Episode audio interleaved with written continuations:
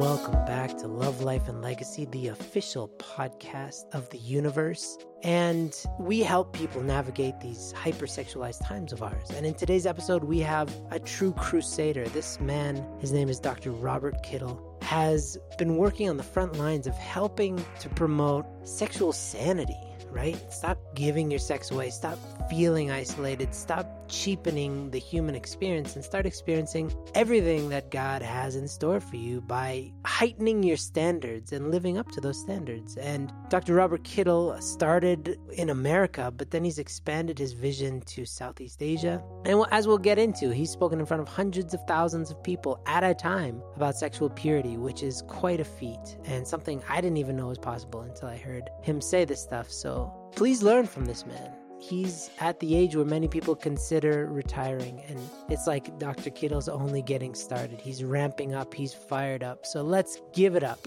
to Dr. Robert Kittel. Hello, ladies and gentlemen. Welcome, welcome, welcome. We're here for a really special episode with you guys. We're interviewing the one, the only, literally the only. When people say that, sometimes they don't really mean it. We mean it. The only Dr. Robert Kittel um, are generously shared with us his time and to impart us his wisdom. It's a pleasure to have you with us, Dr. Kittel. My pleasure to be here, Sammy. Thank you. And of course, Andrew. Yeah, that guy. He's yeah, I'm tagging along right. today.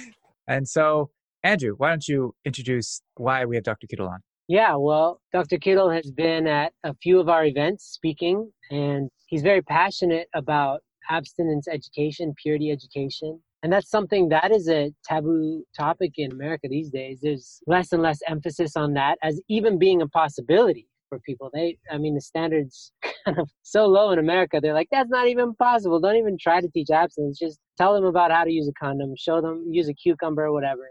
So we've we've heard you know lore of the size of the events of these purity stadium events going on in Southeast Asia. But more than that, it's you as a person. You're a very real person as well and we also know that there's stuff going on on the ground. Events don't necessarily fix the problem, but just the fact that you can have these events is very impressive. But also, you're on the ground and you're seeing kind of a totally different vantage point than most people about the nature of absolute sex and the impact of, you know, the Eastern perspective of, of sexuality, the good stuff, and also their challenges. I'd love to hear about that. But yeah, you just have a vantage point from kind of being up high, like on on the stage in a very big kind of way, and look at this guy, but you're also you're not that guy. You're you're a really real person who really just cares about God or Heavenly Parent and is trying to help people in a very sincere way. So you're on the ground talking to people too.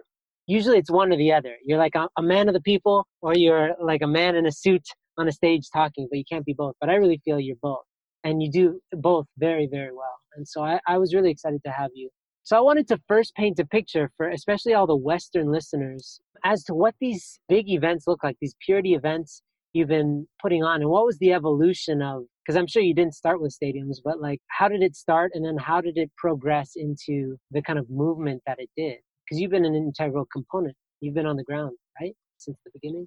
Underground or on the ground? Both. You're omnipresent. You're everywhere.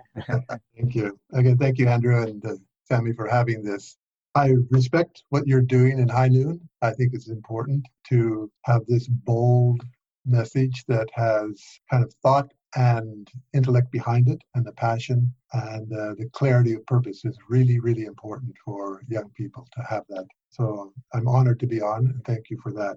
The Pure Love Education I had done that in the United States before coming to Asia and basically just kind of brought the same concept here. And it does depend on the culture that you're in. When I was working in a Muslim country, then they're actually quite open to that. For them, the concept of sexual purity is strong and clear. The prohibition of fornication and adultery are very clear. And so, if you are a practicing Muslim, these are pretty much up front in your culture and in your scenario and in you know the way you do it. They are still struggling with that.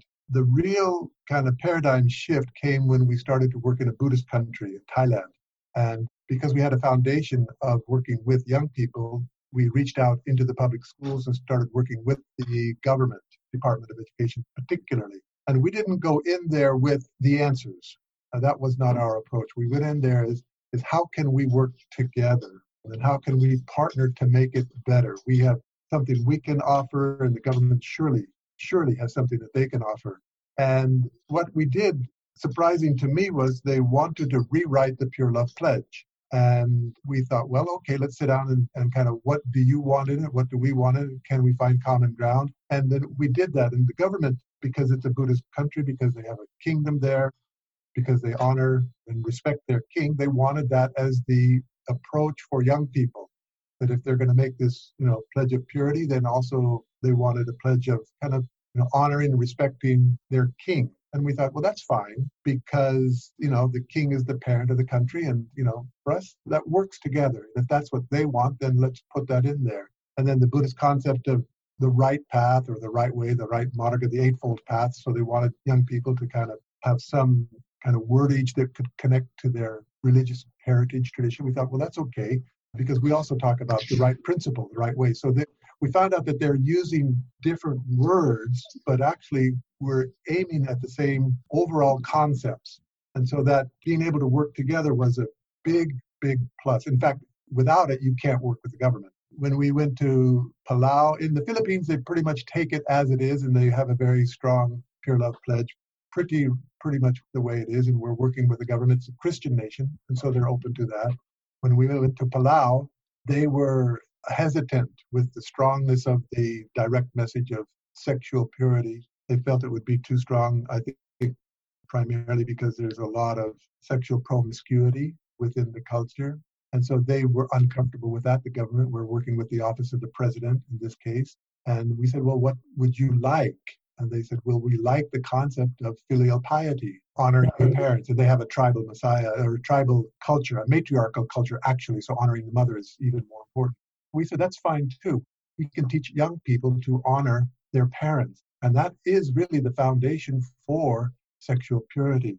In the West, the model that we used, and I was uh, even creating curriculum for that, was the CC model, you know, condoms and consent. And when you break that down, it's really a, a medical approach or kind of a, a sociological reasoning, but they are both focusing on the individual don't get a disease, don't get pregnant, or don't get somebody pregnant, and don't get accused later on. It boils down to you're protecting yourself either physically or emotionally in one way or the other. And then uh, that's where the safe sex comes from, that concept of safe sex. But the idea of, of filial piety goes actually deeper and more foundational than that. We talk about the four realms of heart the parental love, then the conjugal love, that's the sexual side.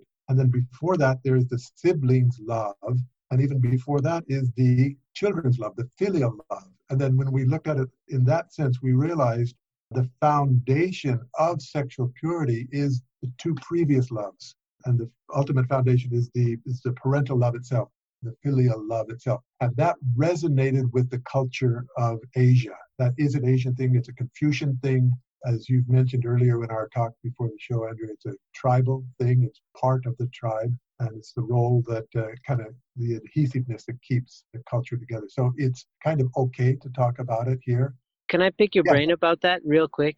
Because this is a this is something that really piqued my interest when I heard you speaking at our 24 hour summit and I just want to emphasize that this is not in most people's awareness. I mean, most people that I know, maybe I'm hanging out with the wrong people, but like that you would equate filial piety together with kind of absolute sex or sexual integrity or something. Usually those things are, you know, your relationship with your parents and, and sex are like worlds apart, especially now, honestly, in the West where it is so individualistic that you don't consult with your parents in any way, shape, or form about who you're dating or whatever, it's just based on your feelings. So I'd be very interested to unpack that a bit because it's a really deep point and you emphasize it. It really struck me. Like in the 24 hour summit, there's two things that I remember. One thing that Reverend Compton said, one thing that you said. And I was listening to people talk for 24 hours and those are the two things that stuck out. And I wanted to really figure out what, what is this? What does this mean? Please help I guess the Western world understand because we're pretty weak on filial piety, as you may have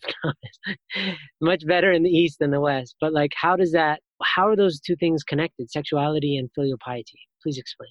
For me, also, it was kind of revelatory in trying to make that connection and trying to find something more powerful. I could see that the persuasive power of sexual purity just for the individual had limited impact. That was obvious. It wasn't that powerful. And so I kept searching for more deeper understanding. And the real kind of linchpin was when Mother appointed me as the chairman or president of the Youth and Students for Peace.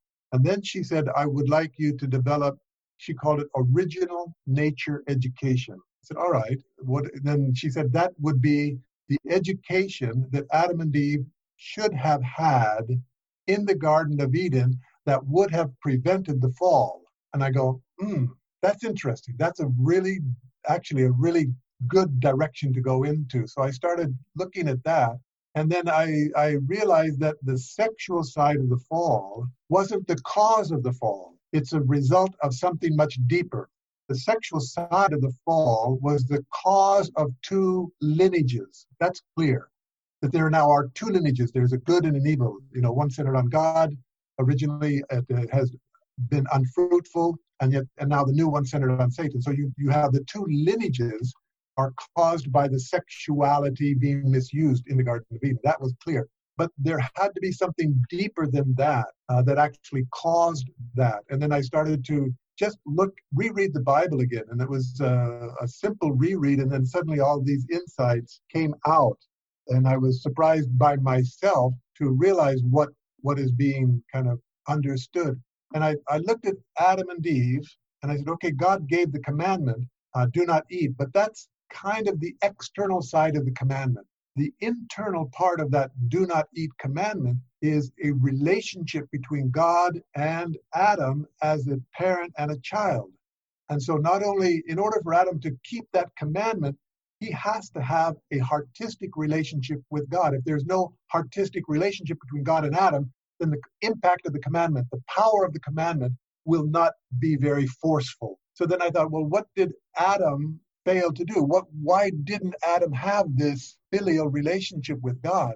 And then all of these kind of lights are going off and I'm going, well, how did Adam respond when God gave Adam the commandment? And that means, well, what did he say? What did he do? Did he say thank you? No. Did he say, I got some questions here? Could I could we talk about this a little bit more? No. Did he say, you know, he could even question God, you know, look at the animals are doing it. Why not? What's the, what's the deal here? I mean, what's what what are you doing? And so this lack of dialogue, lack of communication between God as the parent and the child, to me, diluted the impact of the commandment. It had no power because we know that give and take creates power. So if there's no give and take between God and Adam, there's no power for the commandment to take hold, no power at all.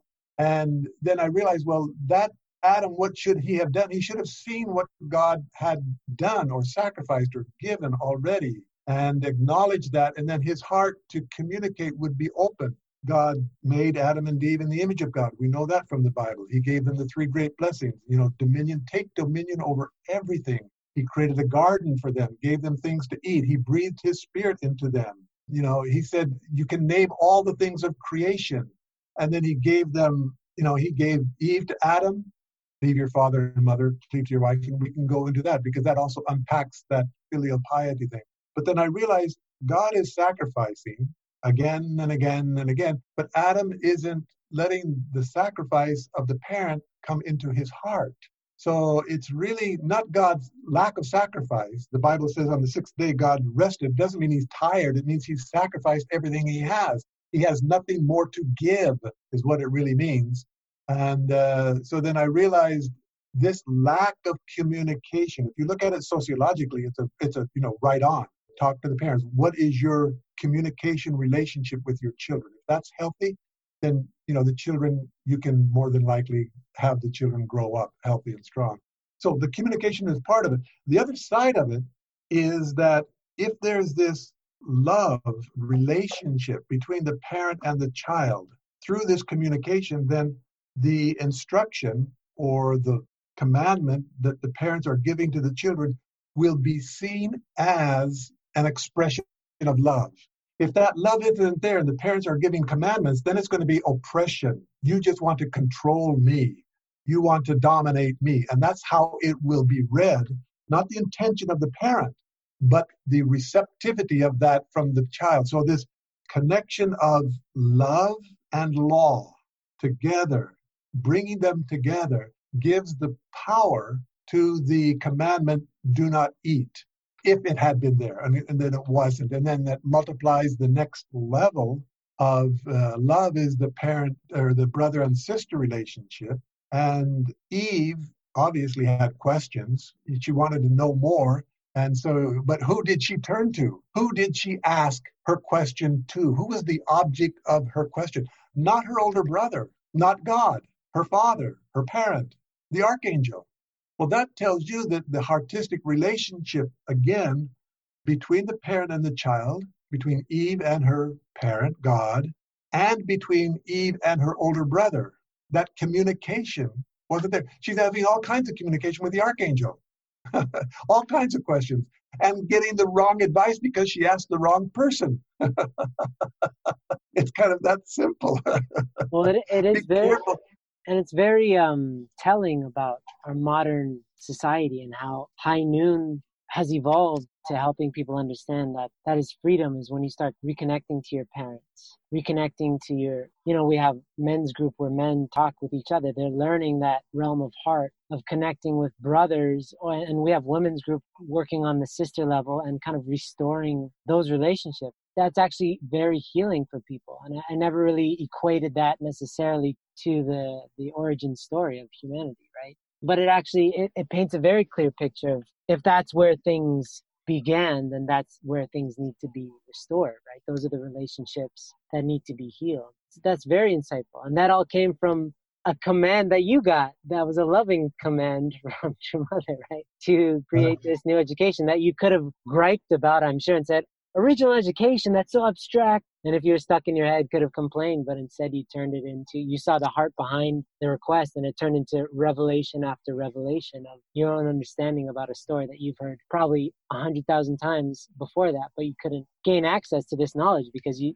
that, that's a really cool story. I mean, on many levels, it's so cool. Yeah, that was uh, that was the catalyst. Clearly, the catalyst to try to attend to mother in this request that she had given. The brother sister relationship is really important because it's a relationship of love of opposite sexes that doesn't involve sexuality. And that is the overwhelming majority of your experiences. You're going to have sex with one person, but you're going to have thousands and millions of men and women of the opposite sex. So, how do you develop this heart to love someone from the opposite sex limiting and not allowing the sexuality to be part of that. That's a really important. Where does that come from? Really, that comes from the heart of the parent, and it comes from the creation of a lineage. If the parents want their lineage to be bequeathed, then that lineage needs to be singular. Once it starts breaking and fracturing, then again, the power of the lineage will be diluted and you can see that immediately within the first generation. If there's a couple that is that um, a marriage fractures then it fractures all the relationships of the relatives as well. And in many cases even the inheritance that the parents would want to give to that child is going to be uncertain. And the, and the the support group that would come you know from the relatives and from that family would also be fractured. So it's really important that this horizontal love between the different sexes be very clear what is sexual and what is not sexual. And there's only one one partner, one person that you should have a sexual relationship with. That needs to be very clear. The question is why, and the answer is simple. Because there's only one God. And you should have one lineage. So if you've got one God and one lineage, then how many how many husbands and wives should you have? If you want that lineage to be strong and clear, then the lineage becomes part of the strengthening process of that purity of sexuality rather than just purity for the sake of the purity. And then it takes it out of the immediate realm of this immediate time, immediacy of time, and it puts it into a historical, the lineage, and what will I bequeath to my children? What lineage will I give to my children? So it takes the emphasis not just on the immediacy of the issue, but on a longevity, and it takes a, his, a vertical historical time within that lineage process. So lineage is an important part of this purity element as well.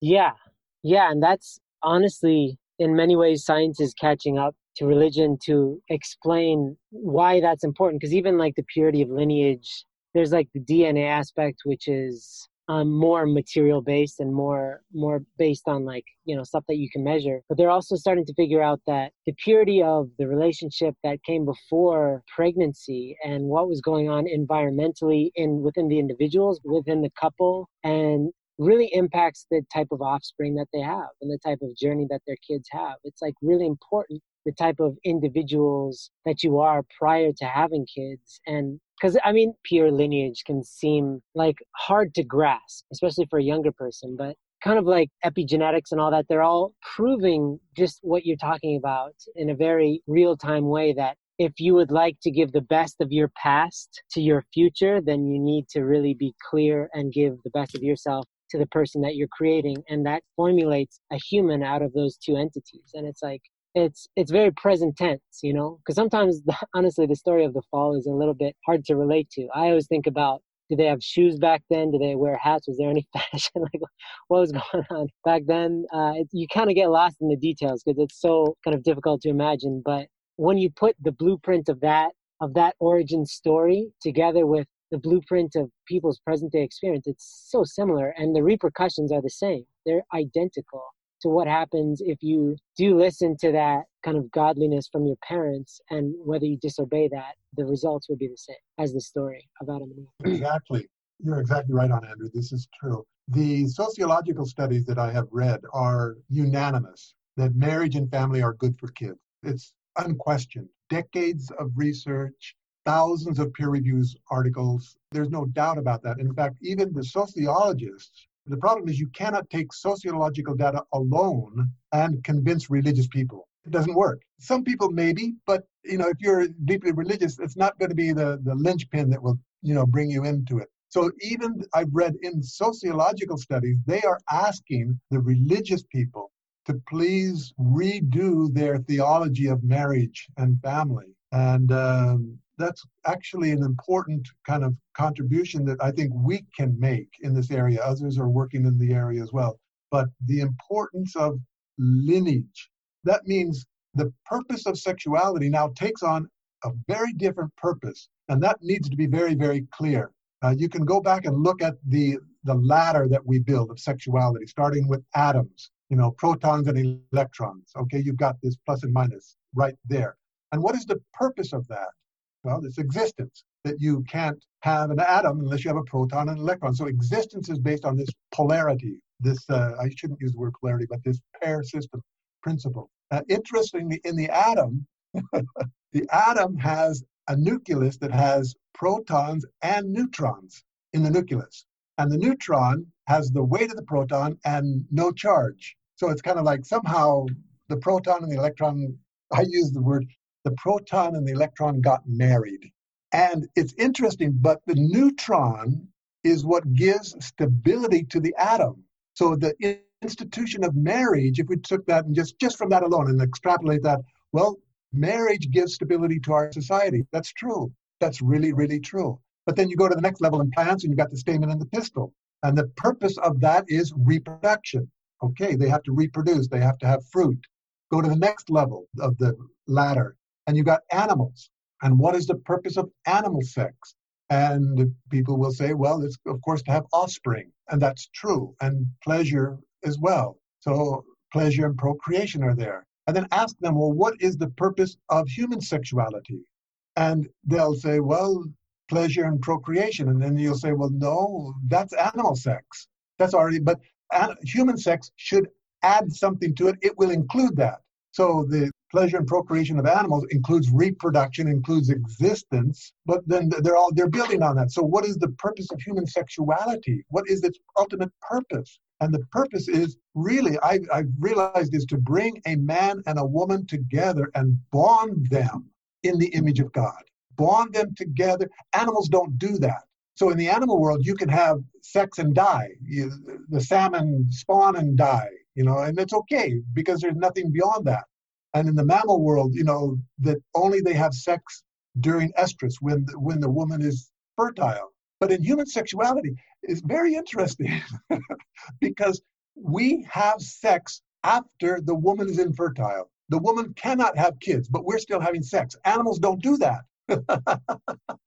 So there is a purpose of human sexuality that includes pleasure, procreation, reproduction, existence of the species, but also something more. And that's man and a woman coming together to be in the image of God. And that image of God means the lineage of God, that we are connected to the lineage of God. And that lineage has to be singular to be powerful and clear. So there's one God, and there should be therefore one lineage. And therefore, the question of how many men or women, how many husbands and wives, well, the answer is very, very clear one. Because once you share that sexuality, that sexuality creates love, as Father said, yes, and it creates life, yes, and it creates lineage. Love creates lineage. So if you misuse love, you create another lineage, and suddenly your lineage is fractured, and then it becomes less powerful within you as a motivating factor. Wow, that's that's really amazing. I'm curious what. So this is the kind of education you've given in Asia for de- for that specifically, I'm not sure how long, but what kind of reception is it? Or, or, I imagine in a lot of these countries, sex is not such an openly discussed topic. So to talk about sex so frankly like this, what kind of response do you actually get? I remember when I was in India and I was speaking to, I was invited by the, the head of the religious order that they were there, Swami Shiva Murti Shivacharya. And I was speaking to about 300,000 people. And um, it's a lot of people, for the record, all of you listening in. you know, India is interesting because India invented the zero. The, the zero, ah. India invented. Why? Because the Romans, they don't have big families. So for them, 10 or 20 is okay. And you in Roman numbers, you can count up to 20 easily. But how can you count millions of people in the Roman numeral system? You can't do it. you can't do it. So the Indians invented zero. Anyway, because they have millions and millions and millions of people. And so uh-huh. they needed to count them, and they, you can't do it with the Roman yeah. system. So anyway, we had about 300,000 people there, and uh, I just wondered, what am I going to talk about? So I just started to read the Pure Love Pledge, the American version, kind of line by line. You know, uh, the love between a man and a woman is a sacred gift from God, and they, they applauded. And I go, really? and then I would explain that, and you know, and then you know the next verse, and I took it line by line. And I realized this is common ground that we can, if we handle it correctly, if we mishandle it, it will be working against us also. So we've got to be careful. We've got to know our audience. And I know that uh, family is strong in India. I know that uh, sexuality is not normally talked about, but I have the privilege of being a, a non Indian, a Westerner, so I can speak about that. It's, knowing your audience is really, really important and then you can you can craft your message so that it can be received.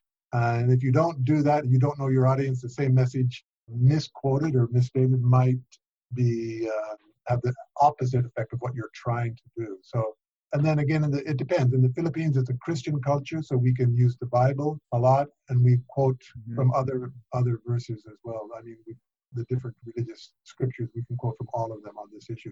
They're all very clear actually. It's kind of the common point of religion is number one, they all talk about honoring your parents, your father and mother, as the Bible does.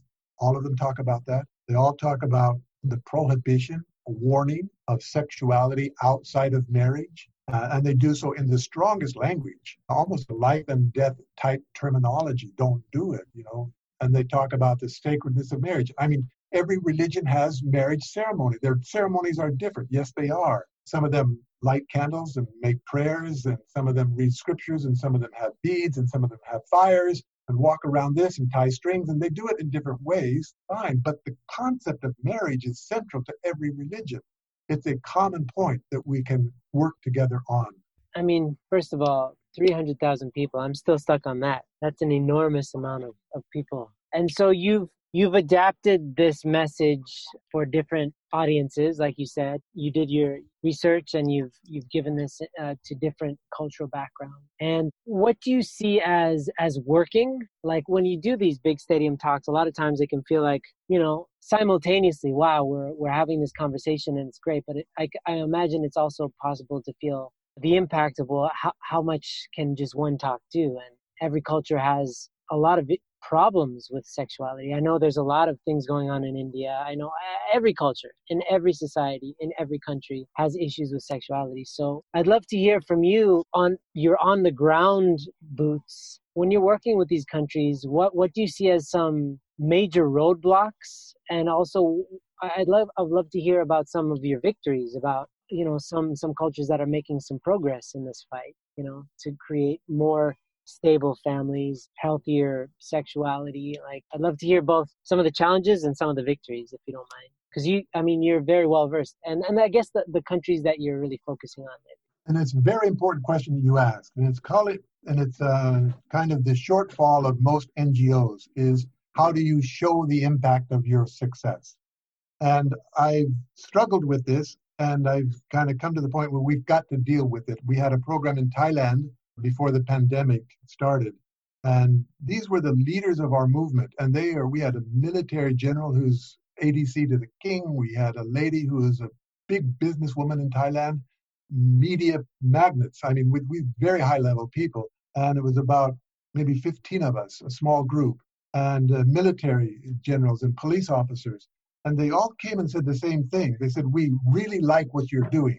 We really like it, but we cannot help you unless you can prove what you are doing. We need the data, we need the statistics. And that's how governments work. And they know that because they are part of the government. We had we had a, a chief district officer who's been with us for you know many years and helping us. And he said, This is how they work. So then I came back to the Philippines. Let me a little bit more about Thailand.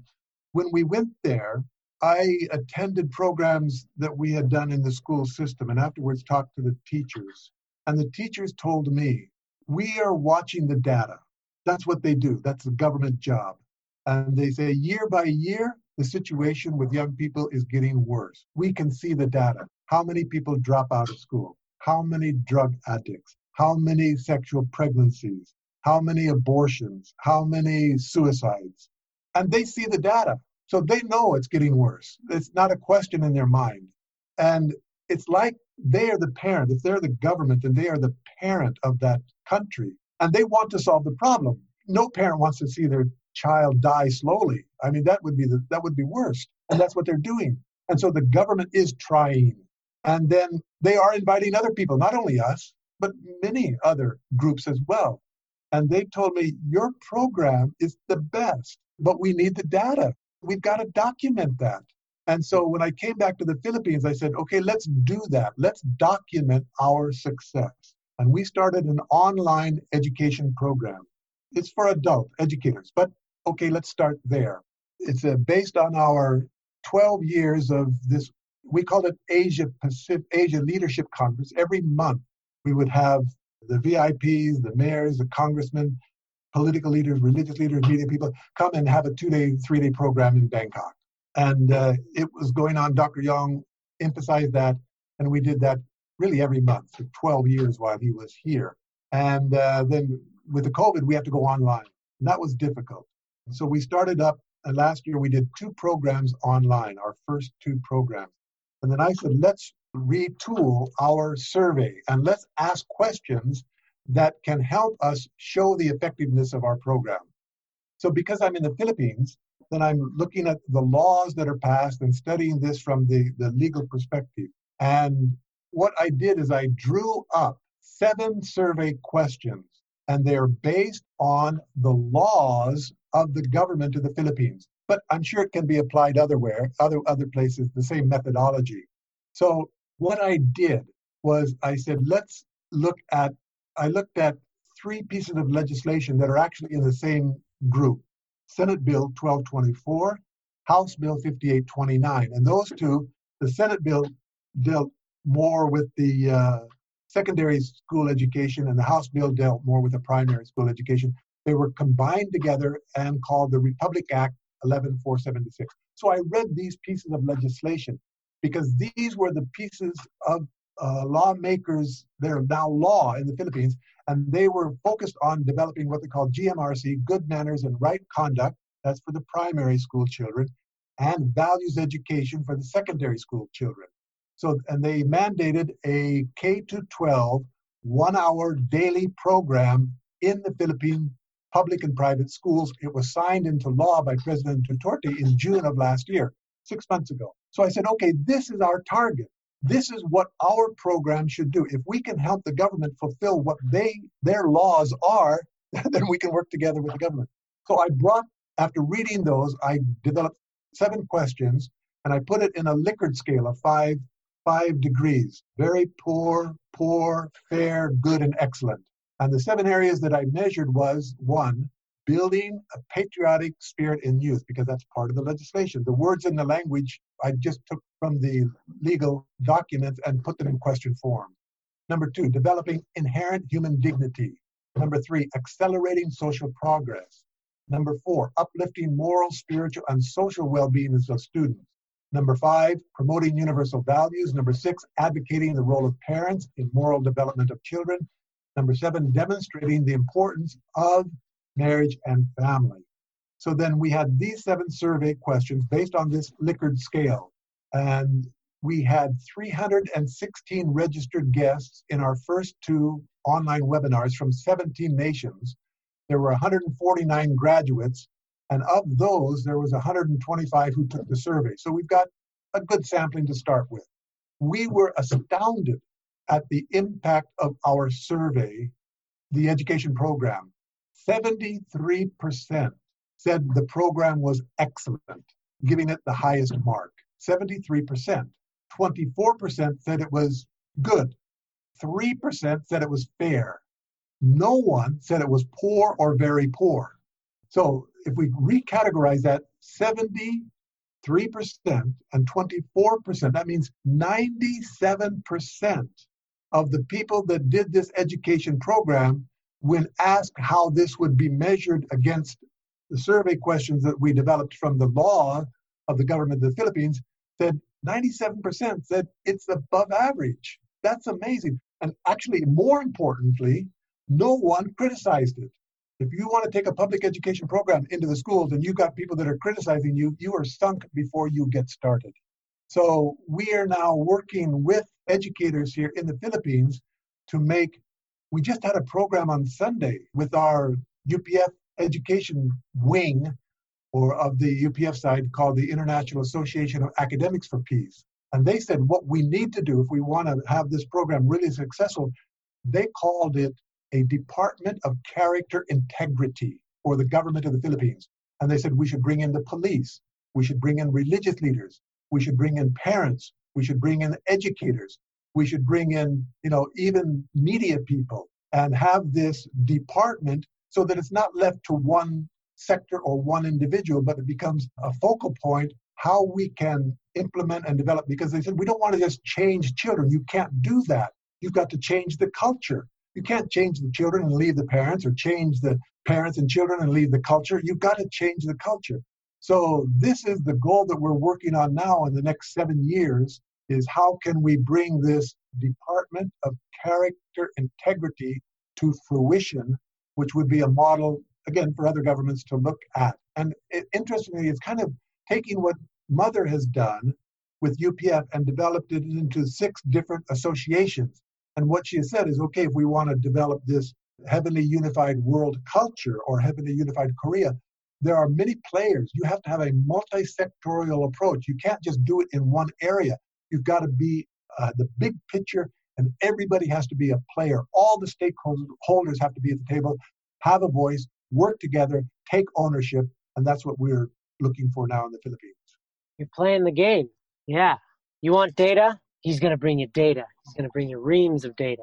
uh, that's awesome. Yeah.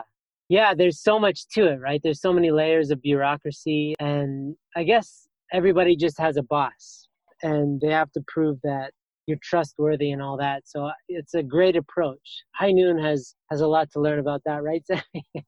We're not so good with the mm-hmm. data. We're getting better too, but yeah. Uh, for the government, data is their bible.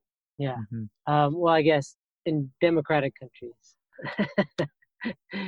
in uh, oppressive right. countries, they, they don't like data so much. So yeah, that's that's really impressive because you're working on many different fronts. You're on the awareness front, you're in the educational front, and I think that was a great challenge that the government gave to you, those those agencies, those wings of the government to become more data driven and to prove your results because that that kind of brings out the best of us too. A lot of us can go by feelings alone. It was a great event. Why? Because it felt good. Everybody was happy. It's like, did anything change? I don't know, but it felt really good. But you know, they challenge you to kind of quantify it and that's that's good for everybody. And because i'm positive that you are doing great work it's just you haven't been able to show that in a piece of paper which i will definitely you know it'll have a cascade effect over time. Because if you can do this in one country in the philippines it could go to thailand it can go all over, all over southeast asia. So that's really inspiring. And so in terms of progress I'd love to hear. Yeah, what are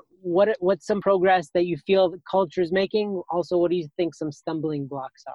Because honestly, when you hear about a country like the Philippines, you know, or Thailand, eh, they're very confusing because on the one hand, my experience with these cultures are they're extremely family oriented. They're very humble people, very religious, and but then there are also these hubs of human trafficking and a bunch of like, you know, there's still a lot of sexual promiscuity. So like it'd be interesting to hear what are the progress that you're making and some of the the roadblocks that you're experiencing as well. In Thailand, we've worked with it was several years ago. We had a program. I think it was the Women's Federation had a program with the Department of Women's Leaders, and they brought in one expert in terms of criminology, and they said they told us that you know you're taking on a huge, huge kind of force because there are three areas that work together generally drugs, sex, and violence. And those three are they're beyond the law, beyond the government regulation. The government is trying to deal with that. And even the government is hamstrung because these networks are international. They are going beyond the borders of even their own country, and yet their legal ramification is limited to their their distinct border. They can't go you know, outside of their border and arrest people for these things. So they said, you know, it's something that we've all got to realize it's kind of at, at the core of the problem. I identify it as kind of selfish individualism uh, has no limits. And that can then, it can, it's, it's, that's what they're dealing with. It's manifesting in different ways in sex and drugs and crimes. But, uh, and I don't care about other people. I just want to sell drugs. I want to, you know, traffic women, I want to kill or whatever it is just to protect. So it's that selfish individualism that is really at the core of, of these issues that we're dealing with. It's a long term project and it's a big one. One thing we're working with also within uh, now the Korean movement is trying to bring unification of our homeland of Korea. And uh, they're looking for models for where we can have programs. And I think one of the issues is, again, even America and China, the issues of this the immorality of, I would say, to be honest, in some of the communist countries, the morality is clearer and stronger than in democratic countries. And I think it's because of the restrictions that are there. So to just give unlimited freedom to do anything anytime, I don't see that as, as healthy. I think freedom freedom has to be connected with responsibility. If you disconnect it and you just have freedom, then that freedom easily becomes selfish individualism as destructive to the individual and to relationships that are trying to be formed and families that are trying to be formed from that. So maybe we need an interview down the road a ways and I'll, I'll give you the success in seven years. But that's what we're looking with. The goals that Mother is asking of, you know, seven, you know, we have 7.234 billion people and a very high percentage of those to engage. My feeling, if, if for example, this model uh, in the Philippines, if it goes and we are working with the government, then we can technically kind of claim this nation of 100 million in one sense for God's side in this pivotal war on on uh, on moral integrity that is being fought. If the government comes out like that, and it will not be easy. I, I don't. I think seven years is wow. I, I mean that's a that's a short timeline for what we want to accomplish. I think it's doable but we've got to have the kind of the vision and the the framework of how to move forward and the foundation to do that. So we have that here in the Philippines. We have a very strong heavenly tribal messiahship model here in the Philippines. We've got good contacts within the.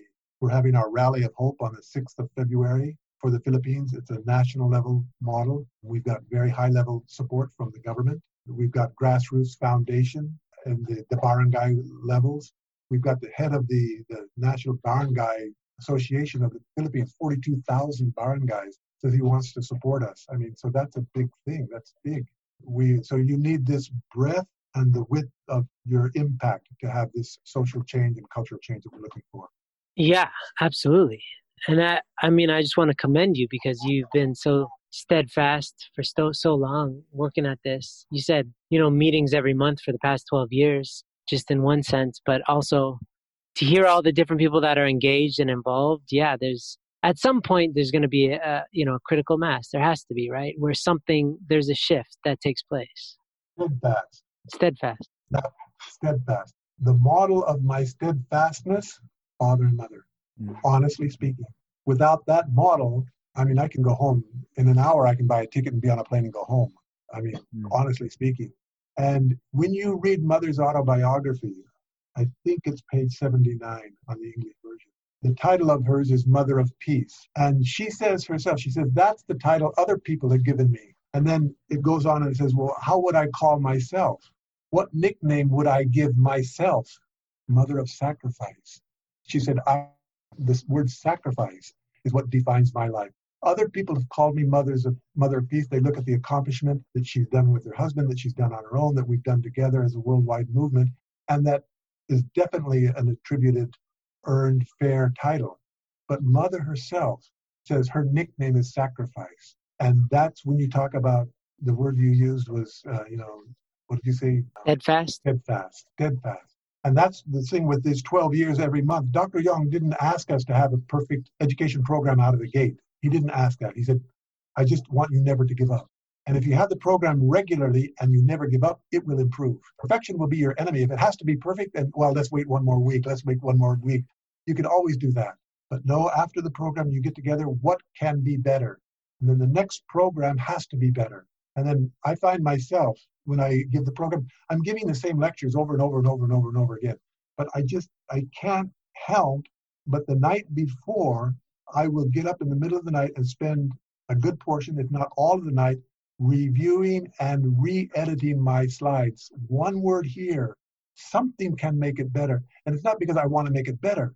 I just want, I want to invest myself because if I don't invest, then when I get on stage, I don't have power my power isn't there and i know that so it's out of this experience of teaching many times that if i just take a lecture you know from my computer that i've given before and hop up on stage after breakfast it won't touch the heart of the audience i've felt that and the worst thing the worst experience in the world is having a lecture that falls flat i mean So yeah. I'm kind of avoiding pain at that point. I, I have one question if we if we can use that as the final one.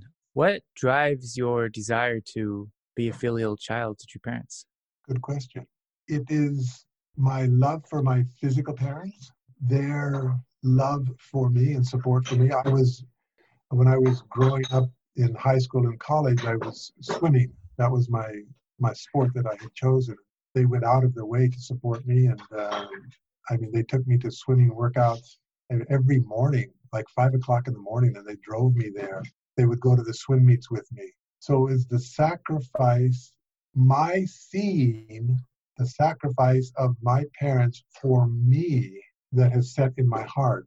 And that's the standard that I, I, I use when I met this movement, when I look at true parents and I see their, their level of sacrifice. And I'm going, this is right. This, this is the, first step in that vertical tradition. We call it living for the sake of others. Great. But my question is, that's vague. Who is the other? Who who live for the sake of the other? Who is the other? That's too vague. So I, I want to push the envelope. Who is the first other? Where is the model that is going to be set for the other? Because that's really important. And your first other that you live for are your parents because you see and recognize their sacrifice for you. And it's when you see that, then you want to respond with sacrifice. There, there is this immediate, urgent wanting to give more than what you have received. That's why Father said the only give and take based on love is always increasing because whatever you receive, you want to pay back more. And that person receives that and they want to pay back more than what you paid. And it's this competition to live for the sake of others based on love, a, a substantial concept of love. And so that's why the Bible says, honor your father and mother. It doesn't say love them, honor them. Do something. It's not just an emotional word, it's an action word. Honor them. What are you going to do to honor them? And then also, what can you avoid doing that would dishonor them? Whoa, that then it becomes really clear in the sexuality. Well, sexuality isn't so clear when you're young, but you can dishonor your parents, your family by misusing sex. And that becomes immediately obvious. So, this honor your father and mother, that's the first other in the ladder. And then it goes higher. Well, you honor your family, but above the family is the community, and above the community is the nation, and above the nation is the world, and above the world is God. So it's that first step is really important. That's the model, and the paradigm that you will learn. That's where you will inculcate those values. It becomes experiential, no longer just intellectual. You experience it. That's why the family is important, and particularly the, the parent child relationship is critically important for learning of this filial heart and where I learned it there. And then you apply it you know in society when you when you go out into society in a very natural way natural order. Good question. Nobody asked me that before. Thank you. Yeah i mean because you're so so driven to and uh, to serve true parents right? You dedicate your life to it. You said you said even really kind of as a side comment but how easy it would be for you to just pack it up and fly back to america and you know you've got your children are back home still you know um, your grandchild now, and it's not like there's nothing for you in America or you know other parts of the world, but you're in Philippines right now, and, and you've spent past decades bouncing around from country to country, wherever you just go, wherever you're called. Let right? me go and, back to that again, because what you're raising is a really important issue. And this mother's autobiography, how her nickname for herself, Sacrifice. When we were sent out as missionaries in 1975, many of them went back, and I'm looking at them, and most of them, not all, but I think most went back because of kind of financial security, to be honest. Social welfare is there. You've got to get a job. If you don't have a job, you don't pay in, you don't get back. So I, re- I realized later my being out here is kind of like financial suicide. and I decided that sacrifice. And I think that sacrifice God will not turn away. I mean, when I joined this movement, I was in my fourth year of college at the University of Utah. I left school to join this movement, and I never graduated from college. And then I think God found a way to pay back that when Bridgeport was open, and I was able to go to UTS to get my undergraduate and my master's, and then Bridgeport opened, and then suddenly that opened up. So I feel God is, He doesn't want to be in debt. He looks for ways to kind of repay. So our hesitation to sacrifice is kind of foolish mm-hmm. if we know God's heart. And God is a mm-hmm. parent. And any parent that sees their children sacrifice wants to pay back, wants to give back. That's the nature of parental love. And so it goes back to that. Anyway.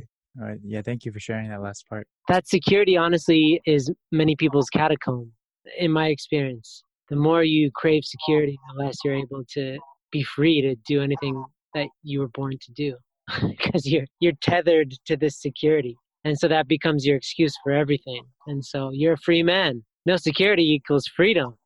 You're, you're free basing. You're just jumping. You're going for it. I like it. Uh, so i asked god two things. I said if i'm going to make this sacrifice and i want two things either good health or a short life because i don't have i don't have insurance. You have the best insurance because you have two wonderful daughters you know that's and and one of them's in the big tech industry, which is yeah, she'll be rich, so she'll take care of you. Don't worry, I'll I'll, I'll push already, she set some aside for me already. there you go. Yeah, it's coming back. back. Yeah. Yeah, and and that's really inspiring too, because I think it was you, Sammy, that asked. We were talking yesterday, maybe we were talking about retirement or something like that, or you know, and to not even be thinking about retirement or craving it or it, it, it's not even in your worldview you're like you're gaining momentum as the days go by like you're going to take over southeast asia i can see it already you're flying high you're you're all over the place and that's that's truly inspirational because honestly again when people are kind of winding down in they're 50s, 60s, 70s, 80s, 90s. My my grandma is now 100. It's like how you occupy your mind and your time, your energy, your spirit defines that's like your living legacy. While you're still alive you get to enjoy your legacy. That's the legacy of all the work that you've put in before that you're not just resting on your laurels but you're using that to stack and to build this really exciting life where you're going to see the fruits within your own lifetime. It's inevitable. And and we're part of that. Like high noon is a part of that. We're the reason high noon can exist is because you've already built so much of a foundation with the purity pure love movement and all that so yeah you're a huge you're a huge player in this game and we appreciate all your hard work and we're going to collaborate with you a lot throughout our days. Yeah. Yeah, yeah. exciting. And it's really it's a pleasure to interview you too because you're a live wire. You're really alive. When somebody's spiritually alive you get energy from them. You can't help it. Even mm-hmm. on this stupid zoom kind of impersonal computer stuff it doesn't matter. The spirit can transcend that and so yeah thank you for giving us you. Your your presence alone will help many people and i'm sure this podcast will be very helpful for many many people. Thank you. Thank you for reaching out um, and for what you're doing. Yeah let's work together. Let's make it happen. Yeah that, that'll do it. That's it. Thanks guys.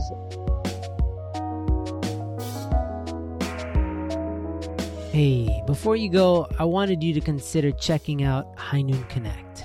So if you go to our website, highnoon.org, you'll notice, first of all, we have a brand new website, which is beautiful. And also, you'll notice that there's the opportunity to join High Noon Connect. The essence of what High Noon is morphing into is a community. We are better together, and sexual integrity involves other people. Okay? If you're struggling with pornography, you need the help of brothers and sisters, of people in a community dedicated to helping lift you up. And even if you're not, if you're in a relationship and you just want more intimacy, more love, more joy, or if you're single and you just want to be a person that can live according to their values in the area of sexuality and you want to be around a group of people who are fighting in the same way, then please go to highnoon.org and sign up for High Noon Connect. There's a free version and a paid version. We want to make this as accessible as possible. And we're a nonprofit, so we're not trying to make a buck here. We're just trying to create a community off of Facebook that gives a focused conversation, focused energy, focused attention on building sexual integrity as a cultural intention. So go to highnoon.org. We'll see you there.